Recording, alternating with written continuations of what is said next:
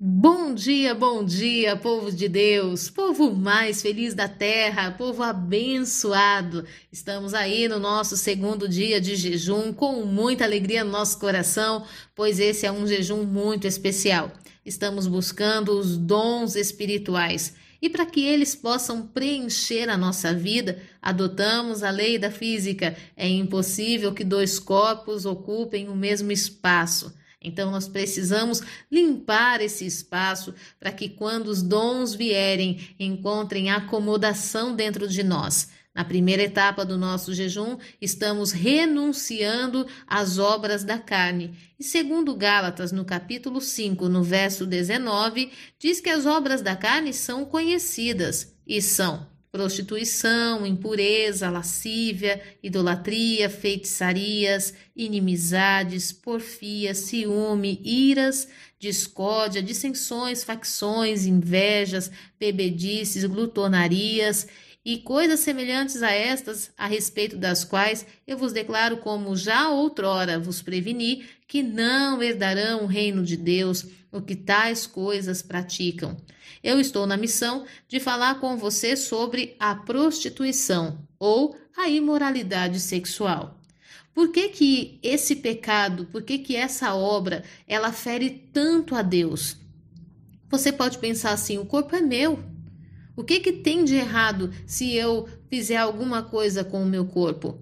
A palavra de Deus fala que qualquer outro pecado que venhamos a cometer, cometemos fora do corpo, mas a prostituição e a imoralidade sexual nós fazemos contra o corpo. E por que que o nosso corpo é tão importante para Deus? No, no livro de 1 Coríntios, no capítulo 3, no verso 16, diz assim: Não sabeis vós que sois o templo de Deus e que o Espírito de Deus habita em vós? Se alguém destruir o templo de Deus, Deus o destruirá, porque o templo de Deus que sois vós é santo. Note que isso não está falando no Antigo Testamento. Isso está falando no Novo Testamento. Deus, ele ama você por inteiro. Ele ama o seu espírito, ele ama a sua alma e ama o seu corpo. Foi algo que ele criou para que seja o templo do Espírito Santo, aquele que vai transportar a glória, a majestade e o poder de Deus. Quando uma pessoa se submete ao ambiente da prostituição, ela permite que o seu corpo seja usado como um objeto por pessoas que não querem diretamente o seu bem, mas que estão interessados em derramar sobre ela os seus desejos pessoais, as suas concupiscências. A prostituição, muito diferente do que nós compreendemos, ela vai muito além de um ato sexual. A prostituição ela está voltada primeiro ao espiritual ao ponto de que uma pessoa que se envolve com a prostituição, ela não consegue mais fazer um planejamento sem que o sexo esteja envolvido nisso. Eu quero deixar bem claro que a sexualidade foi algo que Deus criou e ela é santa, ela é pura, mas a deturpação dessa sexualidade é o que torna a sexualidade imoral, impura. E é essa impureza que o Senhor abomina. Dentro dos pecados de imoralidade sexual, existem uma série de coisas que são feitas que Deus se entristece, como, por exemplo, a bestialidade. Pastora ou bispa, o que, que é isso? A bestialidade é o sexo com animais. A homossexualidade, Deus se entristece com isso, porque a homossexualidade ela luta contra um projeto perfeito de Deus. Criou Deus o homem e a mulher e fez com que os dois pudessem gerar filhos para povoar a terra. Então a homossexualidade afronta Deus, tornando a verdade de Deus em mentira. Homem com homem e mulher com, com mulher. Por mais que a ciência hoje gere meios de produzir um filho é, independente de um pai, sempre vai ser necessário um espermatozoide para fecundar um óvulo. E, e, por mais que hoje existam as mães em solo, e não tenho, não estou aqui criticando absolutamente ninguém, nós sabemos que essa condição não muda. É um espermatozoide fecundando um óvulo. Então, Deus se entristece com as relações homossexuais. Deus se entristece com a pedofilia. Deus se entristece com a questão da sexualidade imoral, por quê? Porque a sexualidade imoral, ela torna o parceiro um objeto. Deus não te trata como um objeto, Deus te trata como um templo vivo do Espírito Santo. Alguém em, com quem ele conta, alguém que tem sentimento, alguém que ele respeita. É muito interessante quando nós observamos pessoas viciadas em filmes pornográficos, por exemplo. As pessoas assistem aquilo, elas olham e falam: aquilo é tudo, aquilo é muito bom, aquilo tudo é uma encenação. Onde se tem mulheres com a vagina anestesiada para não sentir a dor daquele ato que é extremamente grosseiro, que não tem amor envolvido, que não tem zelo, que não tem proteção, compromisso naquela história. Tem um, um ato de desejo ou eu poderia dizer um objeto sexual. As mulheres e os homens que se envolvem com a prostituição, elas têm muitas percas, a começar pela família. Qual esposa se submete a um marido prostituto? Qual marido se submeteria a uma esposa adúltera? Então, nós precisamos discernir que esse não é um padrão a que a Bíblia impôs, pra, porque Deus quer que seja assim. É porque Deus te ama tanto que ele abomina a ideia de ver você sendo usado como um objeto descartável.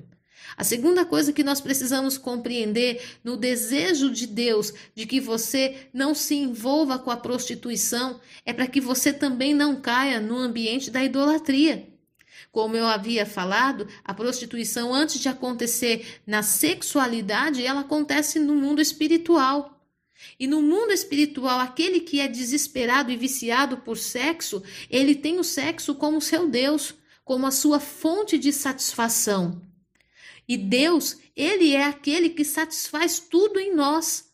Agora, a partir do momento que eu transfiro essa minha satisfação para o sexo, como é que eu posso abominar alguém que transfere a sua satisfação para um cigarro?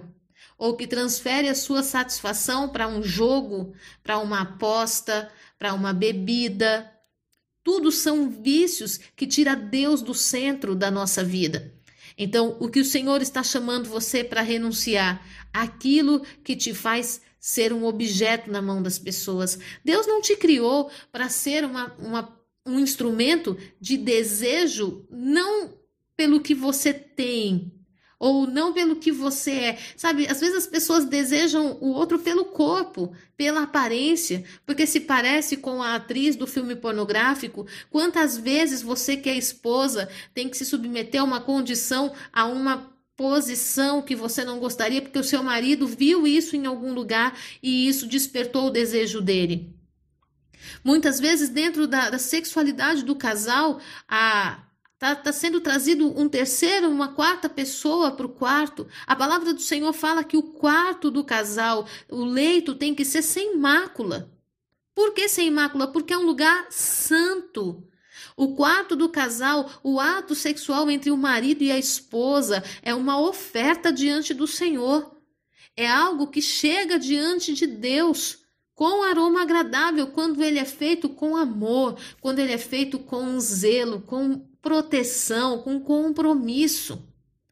Quando Deus ele abomina a prostituição, além de tirar a idolatria Além de repreender a idolatria de dentro de você, o Senhor também está dizendo: Eu paguei um alto preço pela sua vida para você se submeter a uma condição de escravidão. Não há felicidade em ser um objeto de ninguém. O grande perigo da, da prostituição e da imoralidade sexual é que ela torna pessoas em objetos. E eu tenho certeza que você não vai querer ser objeto de ninguém. As mulheres que lutam pelos seus direitos, que lutam para ter um nome na sociedade, para ter um posicionamento que mude aí toda e qualquer ação do, do, de uma sociedade machista, Elas estão lutando para ter valor. E não é no sexo desenfreado, se deitando com um e com outro, que isso vai trazer para você aquilo que você está buscando. As mulheres têm que se valorizar, sim, você não é objeto. Eu enfatizo isso. Você não é objeto de ninguém. Amém? O Espírito do Senhor também ele nos fala a respeito de algumas coisas que precisamos ter o discernimento. E eu quero compartilhar com você aqui a palavra do Senhor falando se nós somos o templo do Espírito Santo, o que é que ele espera de nós? Ah, então quer dizer que porque eu sou o templo do Espírito Santo, o Senhor não vai me dividir com ninguém. O Senhor agora vai me manter num cárcere e eu não vou poder aqui me relacionar com ninguém. Não, Deus tem prazer no casamento. Deus tem prazer na unidade, Deus tem prazer na comunhão, Deus tem prazer quando a pessoa se envolve com você e tem compromisso. Você que é marido, você tem noção que a tua esposa, antes de ser sua, ela era de Deus. Ela foi amparada, amada, protegida pelo Senhor. Você que é esposa, você tem discernimento que o teu marido, antes de ser teu, ele era de Deus, templo do Espírito Santo. A nossa sexualidade tem que manter o Espírito Santo dentro de nós. Mas aí você fala assim, bispa, como é que eu vou fazer isso? Pelo amor de Deus. Nós podemos nos purificar a cada dia. Nós podemos ser esposa, nós podemos sim ser a, a, a esposa do nosso marido com muita eficiência, com muita graça, com muito amor, satisfazê-lo de forma muito especial à luz da palavra, com a nossa simplicidade, com o nosso carinho, nosso zelo, porque afinal de contas, um casamento não se baseia só em sexo. Você não se relaciona com alguém que não te dá bom dia, que não te dá uma boa noite, que não pergunta como você está.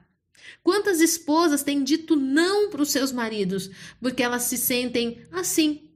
Alguém que o marido só procura quando quer alguma coisa. Sabe? Então, não faça da sua esposa prostituta. Não faça do seu marido um prostituto que você usa e joga fora.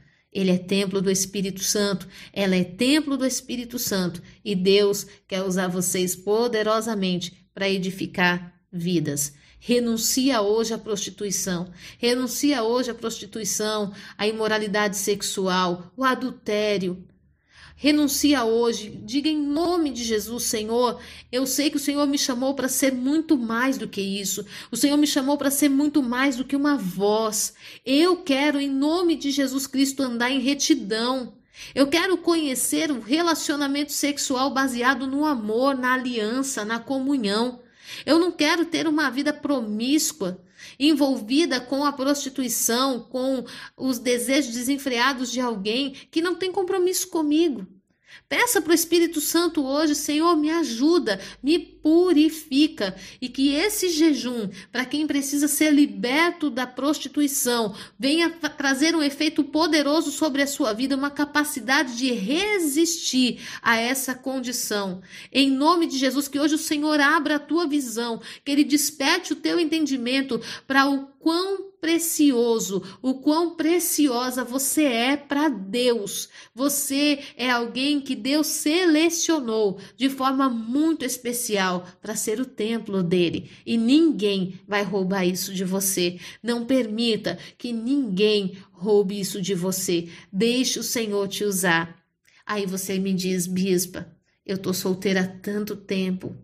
Só Deus sabe como tem sido a minha vida. Eu estou solteiro há tanto tempo. Se você se santificar, Deus vai trazer o melhor da terra para você.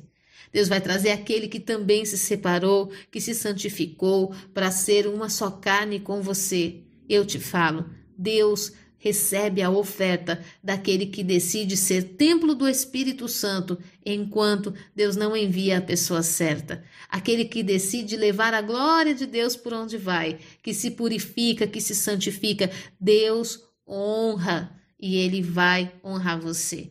Não permita que a imoralidade sexual, as más companhias, os amigos que trazem informações vídeos, fotos e outras coisas mais venham tirar você da presença de Deus. Não permita que você passe a eternidade longe de Deus por causa de cinco minutos. Cinco minutos. Bispa, só isso? Sim, cinco minutos. Não permita que o inimigo roube você dos braços do Senhor.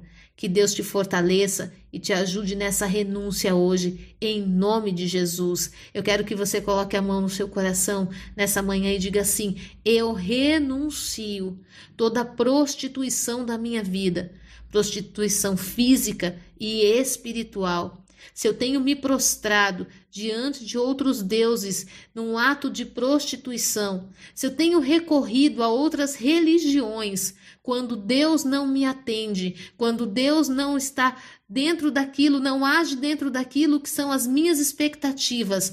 Eu quero nesta manhã pedir perdão ao Senhor e me purificar numa aliança de amor com o meu Deus. Eu quero declarar que eu vou esperar no meu Deus aquilo que o Senhor tem para fazer em mim, e eu sei que no tempo perfeito eu vou viver o milagre da comunhão em nome de Jesus. Deus tem coisas grandes para a tua vida em nome de Jesus. Que você possa estar na paz do nosso Deus. Deus te abençoe.